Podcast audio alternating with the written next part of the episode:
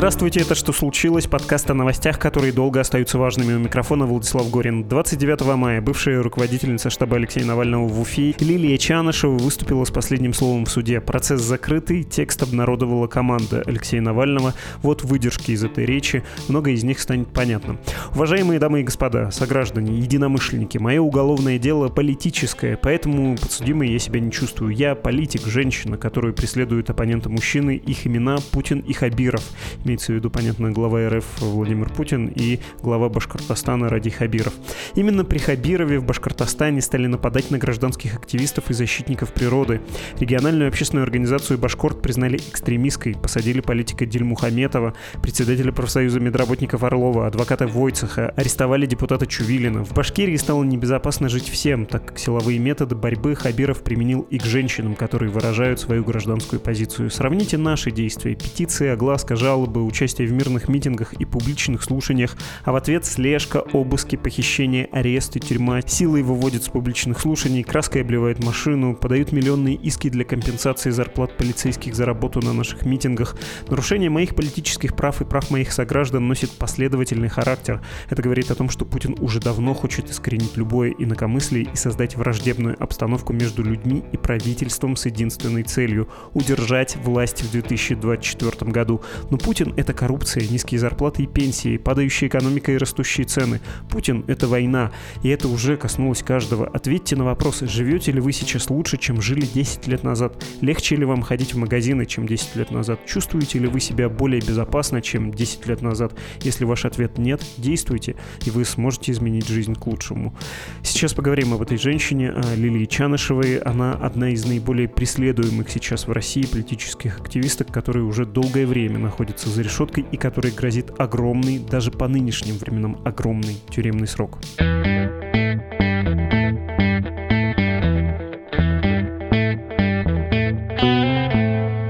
Здесь Артур Асафьев, собственный корреспондент Радио Свобода в Башкортостане и журналист проекта «Иделли Реалии». Артур, здравствуйте. Здравствуйте. Наша медиа «Медуза» не очень внимательно следит за историей Лилии Чанышевой, точнее, следит внимательно, но не очень часто пишет, и не было большого обобщающего материала, ни текстового, ни в звуке подкаста, и кажется важным этот пробел заполнить. А вы, наоборот, следите внимательно, часто пишете про эту историю. Вы с Лилией Чанышевой знакомы ведь, да? Да, я знаком с ней примерно 10 лет. Расскажите, при каких обстоятельствах познакомились? Это довольно просто. Она начала писать журналистам, в том числе и мне, о своих мероприятиях, когда вот она переехала из Москвы в Уфу, устроилась в Уфе в компанию Deloitte и начала заниматься сначала просто общественной активностью, устраивать и праздники двора, вот она с этого начинала, потом э, все дальше и больше. Она стала проявлять активности в каких-то общественных делах по экологии, по ЖКХ. Я обращал внимание вот на ее пресс-релизы, которые она рассылала через соцсеть ВКонтакте, иногда приходил на эти мероприятия. Но основное сотрудничество имеется в виду, что мы стали активно писать про нее, про ее сторонников, про их инициативы. Это началось, когда она возглавила региональный штаб Навального в Уфе. Могу я вас попросить на полшага назад вернуться и напомнить историю Лилии Чанышевой? Кратко, может быть, даже житийно, потому что, ну, в общем, это такая история, что хоть сейчас кино снимай. Из, в общем-то, простой семьи, отличница, успешная карьера у нее была, аудиторская, вы упоминали компанию Deloitte, до этого был другой мировой гигант консалтинга и аудита PricewaterhouseCoopers. Из бизнеса она ушла в активизм, более того, не осталась в Москве, вернулась в Уфу, чтобы Навального. Вот это все, но чуть подробнее и с деталями, которые вам, конечно, лучше знакомы. Ну, как она сама не раз рассказывала уже в многочисленных интервью, обратила внимание на политику, она увлеклась политикой, когда еще жила в Москве и там участвовала в том числе в избирательной кампании Алексея Навального на выборах мэра Москвы. Это 2013 год, она там была наблюдателем, работала в штабах и в тот момент как раз она пришла к выводу, что она разделяет все политические идеи Навального и его ближайших сторонников. потом по возвращении в Уфу уже принимала участие, собственно, в политической части деятельности Навального, когда он не раз пытался зарегистрировать свою политическую партию для законного участия в выборах э, в Госдуму, в региональные парламенты, на выборах президента. То есть э, ее политическая активность шла рука об руку с ее общественной активностью. Повторюсь, она стала известна, когда она именно возглавила Уфимский штаб Навального. А про переезд она почему переехала? Это такой патриотизм или просто лучше быть первым парнем на деревне, чем, э, ну, не последним человеком в столице, но одним из работников большой международной корпорации в столице? Ну, доподлинно я ее мотивов не знаю, что вот насчет того, чтобы быть первой в Башкирии, нежели одной из активисток в Москве, но все-таки я думаю, и она сама говорила, что она всегда, в общем-то, хотела вернуться в Уфу, потому что в Уфе есть где приложить все силы, она чувствовала себя способной, и, конечно же, она очень любит и Уфу, и Башкортостан, и родители там, конечно же. Вы уже немножко про это поговорили, и причем я понимаю, что ваш взгляд более пристрастный, более квалифицированный, а вот для широкой аудитории, для людей в Уфе, она когда стала известна, какими выступлениями и чем запомнилась? Это было, когда она наблюдала на выборах в Госдуму в 2016 году. Тогда довольно много активистов и от партии «Яблок», и от других, пусть маленьких, но демократических партий, стали заметны, когда они скрывали фальсификации на выборах, когда они препятствовали другим нарушениям на избирательных участках. Ну, собственно, тогда журналисты и обратили, в том числе и на нее, внимание. Ну, опять-таки скажу, что когда стало известно в конце февраля, по-моему, или в начале марта, что она возглавит региональный штаб Навального, с этого момента она стала объектом э, пристального интереса всех э, журналистов республики, ну, прежде всего, демократических независимых СМИ, которые тогда еще оставались. Приезд Навального, Волкова в начале марта на открытии штаба послужил таким мощным стимулом, чтобы мы с тех пор, я имею в виду журналистов уфимских, не выпускали уже и штаб, и Лилию Чанышеву из своего поля зрения. Мы поняли, что появился новый политик со своими идеями, со своими выдающимися действительно организаторскими способностями. И с тех пор в нашей редакции, в частности, постоянно следила и писала о деятельности штаба Навального и Лилии Чанышевой. Я, простите, повторю именно про широкий круг э, людей, насколько она была известна среди уфимцев и среди людей, живущих в Башкортостане. Я без всякого снобизма это говорю. Я сам вырос в Пермском крае и начинал карьеру в этом городе. И я полагаю, вы представляете себе, что вот эти четыре континентальных миллионника, близко друг к другу расположенных э, Пермь, Уфа, Челябинск и Екатеринбург, они на три четверти. Только Екатеринбург достаточно динамичный динамичный город. А вот в наших, более родных мне, Уфе, Перми и Челябинске, там жизнь, ну, очень неспешно идет. Есть, конечно, небольшая группа людей, которые выполняют роль таких местных активистов, возмутителей спокойствия, но все, что они говорят, оно как будто растягивается на годы. И общество живет, ну, в некоторой трясине, что ли. Все не очень динамично. Вот насколько ей, Лилии Чанышевой, удавалось изменить эту ситуацию, расшевелить понять, насколько круги от ее деятельности расходились по этой, ну, не трясине, по воде этой неспешной провинциальной жизни. Ну, я повторюсь тогда, что вот когда она устраивала какие-то вот мероприятия во дворах для жителей, праздники двора, это расходилось не очень широко, и в основном по соцсети ВКонтакте. Таких людей, осведомленных о ее деятельности, было довольно мало. Но вот э, опять-таки скажу, что вот когда она возглавила штаб Навального, буквально все об этом написали, даже про правительственные СМИ, провластные, кто-то, может быть, в каком-то ироническом тоне, кто-то просто пунктиром отметил это дело. С тех пор ее стали все больше и больше узнавать. И поскольку власти и силовики все-таки негативно отреагировали в большей степени на сам факт появления, там были и провокации со стороны нодовцев, со стороны силовиков – в том же году начались первые обыски штаба Навального и э, некоторых активистов, в том числе и у самой Лилии Чанышевой. Затем стали появляться расследования штаба Навального, расследования о главах республики. Тогда это еще был Рустем Хамитов, а с 18 года Ради Хабиров. Расследование о нарядах жены Хабирова, о некоторых э, видных депутатов Государственного собрания Башкирии. Все это становилось известнее и известней.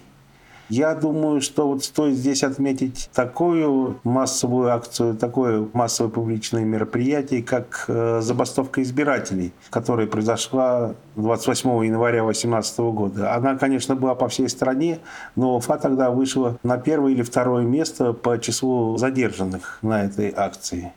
Сама Лилия была задержана еще за день до этого и получила 5 суток ареста, насколько я помню. Я думаю, что вот после этого она стала известна ну, буквально всем, кто так или иначе присутствует в соцсетях. ВКонтакте, в Фейсбуке. Тогда еще живой журнал был более-менее жив. Э, если говорить про защиту Шахан Куштау, насколько большую роль там играла Лилия Чанышева, потому что эта история, конечно, вышла далеко за пределы Башкортостана, и, в общем, это такой общенациональный сюжет. Она не раз туда ездила со своими сторонниками ближайшими, соратниками, например, с Федором Телиным, с некоторыми другими. Я ее там встречал, поскольку я тоже часто там бывал. Уфимский штаб Навального внес э, в защиту Шихана значительный вклад, э, прежде всего тем, что он распространил и вывел это на федеральный уровень, если так можно выразиться, движение Навального. То есть э, с подачи Уфимского штаба, который исправно, аккуратно, точно и подробно информировал Алексея Навального, его ближайших сторонников, которые вели постоянные стримы и YouTube-каналы, там появлялась информация, которая затем распространялась на всю страну. Сам-то я считаю, что наиболее значительный вклад э, в дело защиты Шихана внесла объявленная в 2020 году Национальная организация Башкорт и другие активисты, прежде всего живущие поблизости горы Куштау, в таких городах, как Стерлитамак, Салават и Шимбай. Вот именно они там устраивали палаточные лагеря, они там держали оборону. Организация Башкорт э, во время кризиса 15-16 августа 2020 года мобилизовала тысячи людей на защиту горы, причем на силовую защиту горы. А против них все-таки стоял не только ОМОН, но и многочисленные титушки из полукриминальных, полуспортивных кругов. У штаба Навального, конечно, не было таких вот ресурсов, как у Башкорта, чтобы отразить все эти атаки, все эти нападения и, в конце концов, отбить и освободить гору. Но в информационном плане и в плане расследований Уфимский штаб Навального сыграл свою значительную роль. То, что вы говорите, очень похоже, по правде говоря, на судьбу многих активистов, сторонников Навального и судьбу самого Алексея Навального. Сначала проекты такие низовые, городские, кто вот сейчас помнит про проект Росяма, да, может быть, даже связанные с благоустройством. Потом расследование, и создание структуры, которая может в случае появления протестов быть, э, собственно, организатором или соучастником этих протестов. Всегда важно, чтобы было не только недовольство, но и чтобы оно как-то оформлялось, чтобы была вот эта инфраструктура, и Владимир Путин, вообще власть в России, не зря с этим борется, потому что неструктурированное недовольство, оно, в общем, выходит в свисток. Согласны с таким обобщением? По моим наблюдениям, я и сам раньше занимался политикой, возглавлял, в частности, отделение партии «Яблоко» в Башкортостане. И много лет не работал, а до этого еще в социал-демократической партии. Большинство людей, активистов приходят в политику именно через такие низовые инициативы.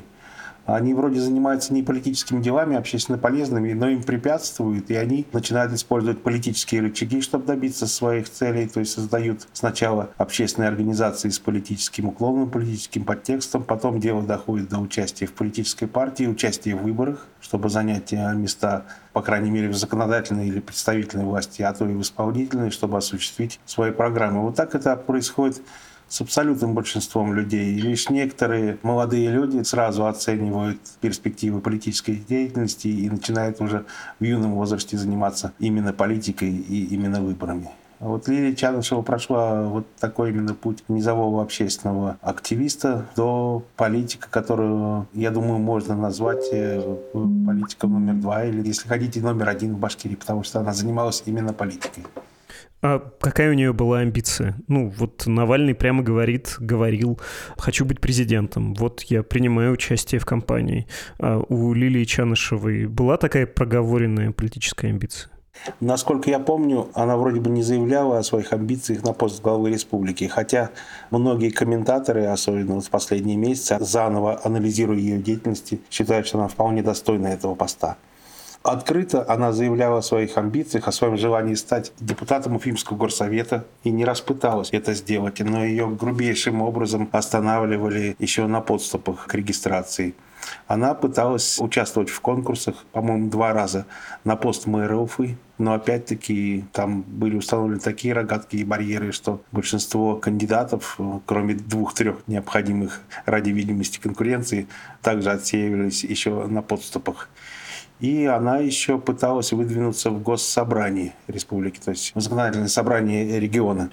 Но опять-таки там такие были условия драконовские по количеству сбора подписей, что она не смогла эти подписи просто собрать. Как не смогли практически все независимые кандидаты, которые пытались это делать. Могу я вас расспросить про отношения с местной властью, с командой Рустем Хамитова, прежнего главы региона, и с командой Ради Хабирова, нынешним главой региона, с его командой. Была ли там личная неприязнь, элементы личного противостояния, практически вендетты, вот из-за этих расследований, которые, ну, прямо касались семьи руководителя республики? Ну, насчет Рустема Хамитова я бы сказал, что он ничего особо вредного для штаба Навального и персонально для Лилии Чанышевой его администрация не успела или не смогла сделать. Или, может быть, ей было просто не до этого, поскольку Рустем Хамитов на протяжении всего 2018 года чувствовал себя, наверное, хромой уткой, которая вот-вот покинет пост главы республики. Конечно, его администрацию ввело в такое вот сильное раздражение. Я полагаю, вот эти массовые акции, которые устроил Уфимский штаб Навального в Уфе в январе 2018 года, забастовка избирателей, про которую я уже говорил, и перед инаугурацией Путина, когда он переизбрался на пост президента России, вот 5 мая в Уфе прошла массовая акция, массовые шествия под лозунгом «Он нам не царь». Собственно, это тоже была всероссийская акция. И она еще была направлена против действующей городской власти. Был тогда мэр Уфы Ирик Елалов. Так вот, еще там был дополнительный лозунг «Елалов нам не мэр».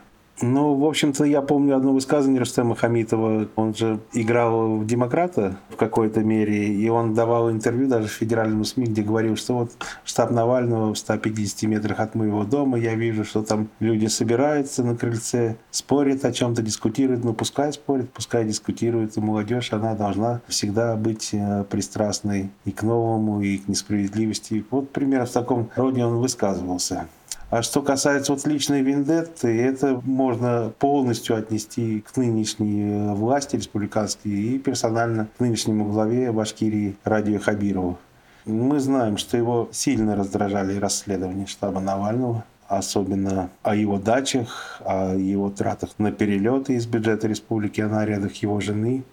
Плюс к тому я прибавил, что сам Ради Хабиров, он сторонник силовых решений. Вот он долгое время работал в администрации президента России. До этого долгое время руководил администрацией бывшего президента Башкирии Муртазы Рахимова, который вошел в историю республики как э, автократ, как такой, скажем, Ниязов Лайт, президент Туркменистана или Узбекистана в таком легком исполнении. Культ личности, чуть ли не золотые статуи – вот. Он его, можно сказать, воспитанник в какой-то мере, хотя последний год с ним рассорился и перебрался в Москву.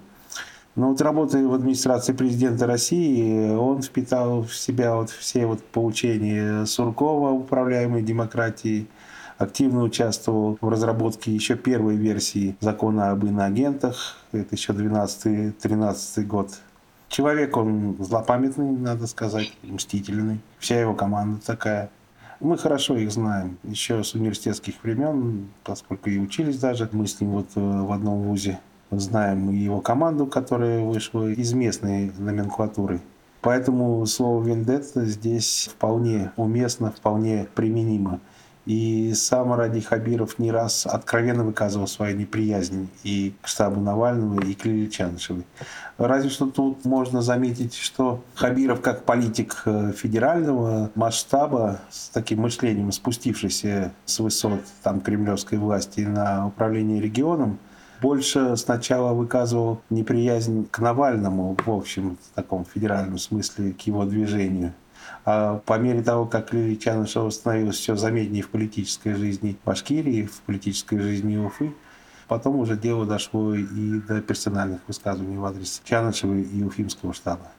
Я очень хочу вас спросить про то, дает ли такое отождествление Чанышева это наш Навальный, да, вот э, Кремль так поступает с Алексеем Навальным, а мы здесь э, на своем месте не хуже справляемся с его представительницей. Но я бы отложил этот вопрос, хочется обсудить э, один эпизод. Я произнес слово «хочется», на самом деле не очень хочется, но нужно. Про Ростислава Мурзагулова, вообще человек с отличной карьерой, учился в МГУ, потом в Париже, был пресс-секретарем Муртазы Рахимова, сам выходец из Башкортостана, забыл упомянуть я. При Хабирове тоже находился Мурзагулов во власти, с войной уехал в Европу, поступил на работу в медиа Ходорковского, что вызвало дискуссию, так он же предатель, перебежчик, циник. Нет, он пришел на нашу сторону, таких людей надо приветствовать, в том числе, чтобы показывать примером, что с нами, Ходорковским, оппозицией, неважно кем, можно договариваться, что мы альтернатива Путину и так далее, и так далее. Не очень интересная и старая перебранка, но интересно, какую роль Мурзагулов сыграл в судьбе Лилии Чанышевой, в ее деле, что об этом известно, потому что там есть разночтение, и в том числе он сам высказывался, но так высказывался, что есть поводы для подозрений. Ну, поскольку он играл значительную роль в ближайшем окружении Ради Хабирова, входил в его, если можно так выразиться, в мозговой центр, я полагаю, что он сыграл значительную роль в организации травли Уфимского штаба Навального, как вот представителей вообще движения Навального. Может быть, не против персонально именно Чанышевой, но штаб Навального подвергался именно травле, именно с подачей во всех провластных СМИ республики. Каждый раз, вот, когда нужно было выпустить какую-нибудь кляузу, какую-нибудь неправдивую информацию про деятельность штаба Навального, сразу же это транслировалось и через анонимные провластные телеграм-каналы, и через всю сетку республиканских, государственных и муниципальных СМИ. А у нас все в республике знают, что с 18 по 20 год именно Ростислав Мурзагулов неформально курировал всю медийную сферу. В принципе, он этим занимался ведь и раньше. Он при Рустаме Хамитова тоже был заместителем руководителя администрации главы республики, который курировал эту сферу. Этим он занимался и при Муртазе Рахимове, когда был пресс-секретарем и распространял свое влияние на многие СМИ в республике. Я не знаю, принимал ли он участие, допустим, в каком мозговом штурме, так сказать, где обсуждался вопрос, что вот надо Лилию Чанышеву именно посадить. Этого я не знаю. И это будет известно только, может быть, спустя несколько лет, когда сам Мурзагунов что-то об этом расскажет. Или, скажем, Ради Хабиров на суде над собой об этом даст какие-то показания, если такой суд в ближайшие годы состоится. Но фон, и об этом открыто пишут многие сторонники и соратники Навального, и сам Навальный, и Леонид Волков, э, фон для травли Лилии Чанышевой, для того, чтобы задать э, всей государственной пропаганде нужный вектор, э, вот этот фон, руководимый сектор госсми и телеграм-каналов, руководимый Мурзаговым неформально, как раз вот и создавался еще раз повторюсь, что немаловажную роль вот в организации преследования оппозиционных организаций всегда играет пропаганда. Это мы с вами хорошо знаем. Она задает вектор для отношений всех других, в том числе и депутатов местных, глав администрации, вот что прозвучит из какого-нибудь провластного рупора, то и должно исполняться. И, соответственно, на всех местах, во всех организациях будет строить свое отношение такое движение. Раз глава республики выказывает открытую неприязнь к тому или иному человеку, и это потом транслируется через госсми, соответственно, все себя начинают вести подобным образом. Ну а силовикам это тоже только в радость. Создается благоприятная атмосфера для силовых или каких-то других провокационных действий в отношении оппозиции, в отношении Лилии Чанышевой. Я понимаю, что мотивация злодея — это вещь такая малоинтересная, нужно судить по поступкам, но, тем не менее, хочется все-таки уточнить, насколько это рационально делается, потому что то, что с Чанышевой происходит, оно, с одной стороны, ложится, конечно, в общую национальную политику, когда с лета 2021 структуры Навального были объявлены в Российской Федерации экстремистскими организациями, и была опробована вот эта белорусская практика, да, признаем экстремистами структуру и и задним числом даже тех, кто ушел из этой структуры до приобретения статуса экстремистской организации, мы их репрессируем. С Чанышевой было ровно так. Она сказала, все, я заканчиваю политическую деятельность, но к ней все равно пришли.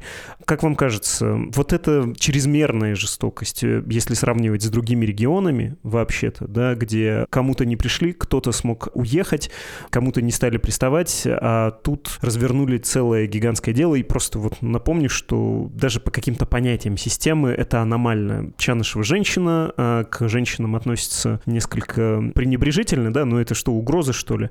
Во-вторых, неактивная участница как бы сдалась, и тем не менее с осени 2021 ее держат за решеткой, и вот 12 лет обвинение предлагает по статьям деятельности экстремистского сообщества с использованием служебного положения, призывы к экстремизму, создание организации, которая нарушает права граждан. Это все попытка заработать какие-то очки. Вот посмотрите, как мы регионе расправляемся с врагами, на которых указал Владимир Владимирович, или это все-таки местная специфика, в том числе личная неприязнь? Ну, я думаю, что здесь как раз-таки не местная специфика. Если даже вот соратники Навального утверждают, что дело против Чанышей возникло с подачи Ради Хабирова и его ближайшего окружения, то все-таки основной вектор, основной тренд здесь задан именно федеральной властью, Следственным комитетом и другими силовыми структурами, которые непосредственно это дело курировали в Москве и из Москвы. А почему именно на Лилию Чанышеву обрушились такие жестокие репрессии? Еще будет, к сожалению, обрушиваться. Мы ждем, когда будет оглашен приговор 14 июня. Я тут думаю, что ведь Лилия Чалышева просто оказалась именно первой. Видите, ведь даже Навальный здесь идет как бы вторым по очереди. Только сегодня вот начинается над ним суд уже по семи статьям, по которым ему грозит до 30 лет. Почему она оказалась первой? Потому что я согласен с теми оценками, которые дают сами соратники Навального, что Уфимский штаб был одним из самых эффективных и деятельных в стране.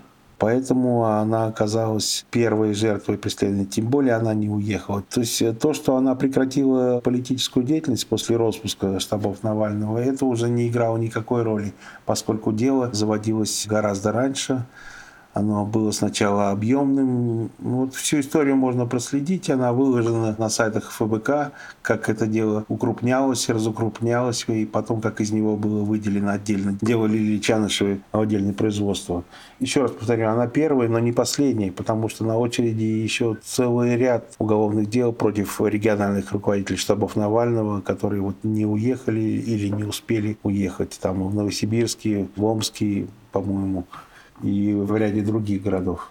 Изучая дело Лилии Чанышевой, мы заметили, что показания против нее дал, к сожалению, и ряд бывших ее коллег по региональным штабам в том числе и бывшие координаторы, которые такими поступками вымырили себе какое-то снисхождение, прекращение уголовного преследования. И, естественно, им чести никакой не делают. Но они тоже могли оказаться фигурантами по полной программе, так сказать, если бы они не сдались. Они сдались, а Чанышева не сдалась. Поэтому ее решили, я полагаю, наказать вот именно показательно, именно как первое. Вслед за ней пойдет уже сам Алексей Навальный и его ближайшие соратники. Конечно, они пойдут на этом суде заочно уже. Не аномалия, а начало процесса. Не думаю, что это аномалия, а это именно начало процесса в нынешних современных военных условиях. Это тоже немаловажно. Мы с вами видим, как э, движение Алексея Навального теперь пытается прицепить уже явно террористические статьи, как устройство террористических актов в координации там с украинскими разведками, спецслужбами, возможно, и с западными. Ну вот это дело о взрыве военкора татарского, например, там прозвучали. Такие обвинения со стороны вполне официальных структур, таких как Национальный антитеррористический комитет. Куда уж больше. Посмотрим, во что это дело выльется. Не хочется заканчивать плохим, тем более, что в этой истории я как-то упоминал, что она довольно кинематографичная, есть и хорошая, если что-то хорошее можно найти. Можете рассказать про историю любви Чанышевой и про ее мужа? Вы с ним разговаривали, насколько я понимаю. И, в общем, это, повторюсь, что-то, что может вселить надежду. Я знаю историю их любви только со слов самого Алмаза. Лилия сама об этом редко распространялась. Нам, честно говоря, когда мы с ней встречались, допустим, в штабе по каким-то вопросам, когда я брал интервью, мы об этом и не разговаривали, собственно, никогда. Вот Алмаз уже много об этом рассказывал, конечно. Да, это романтическая история, вполне романтическая история с таким политическим уклоном. То есть Алмаз, когда он встретил Лилию, он оценил не только ум и красоту. То есть для него совершенно не играло роли, по крайней мере, сначала то, что вот она политик или готовится стать большим политиком. Он увидел прежде всего красивую, умную женщину и влюбился, как сам говорил. Они уже были не в таком э, юном возрасте. Мы же с вами знаем, что познакомились они в 17 году перед открытием штаба Навального. По-моему, это было в феврале, да, как он говорил а поженились вообще только два года назад, в 2021 году. Я его стараюсь понять, в каком он сейчас находится состоянии.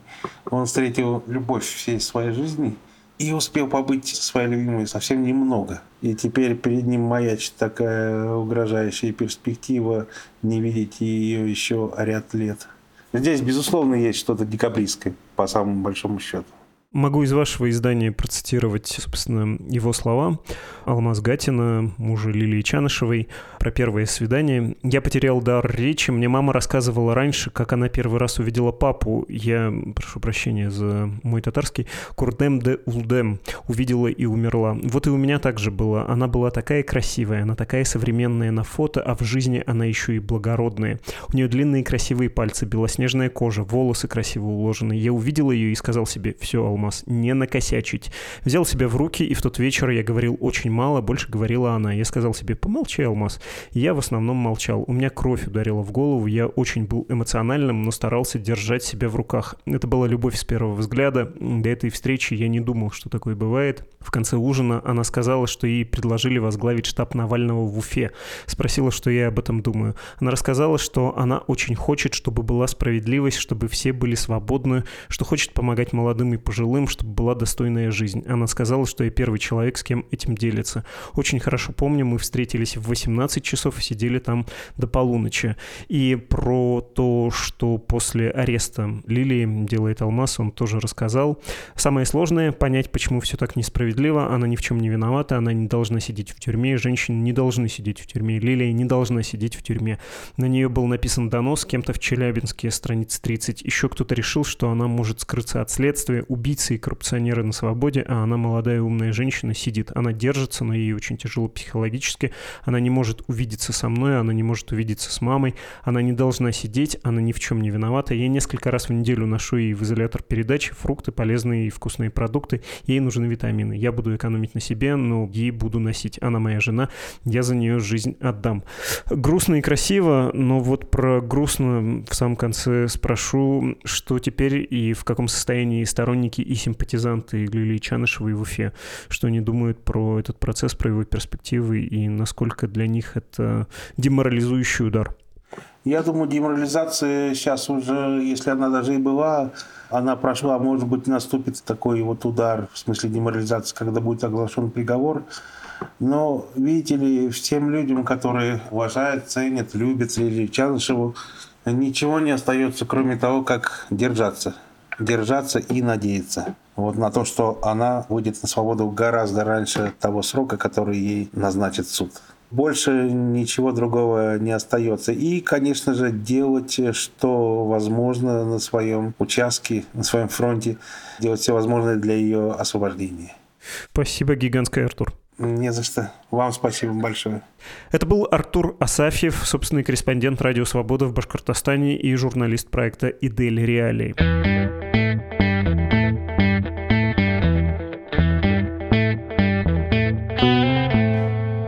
Время прочитать ваши письма, которые вы отправляете на ящик подкаст собакамедуза.io. В этот раз одно послание, столько пришло за сутки, оно от Михаила и с двумя предложениями.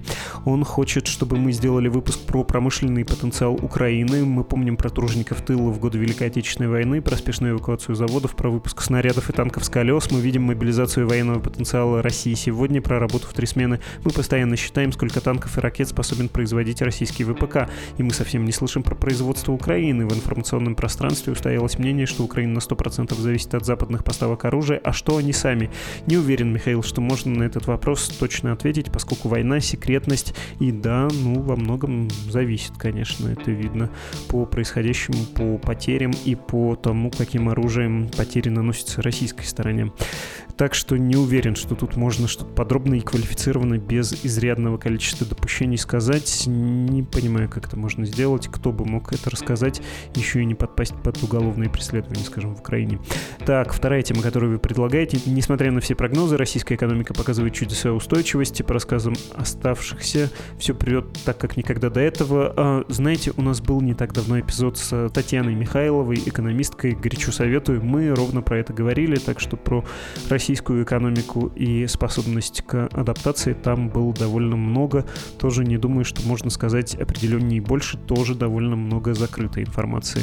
И в конце письма вы еще отвечаете, что выпуск про Пономарева вам показался удачным из-за столкновения противоположных точек зрения. Ну, мне тоже кажется, что это было удачно, что был симпатизант Ильи Пономарева. И не то, что критик, но скептик. Алексей Гилев, несомненно, был политологом, который скептично настроен по отношению к этой политической фигуре. Так что да, рад, что и вам понравилось, потому что заходить на YouTube и там читать комментарии, это было специфическое удовольствие, которое я себе, тем не менее, позволил.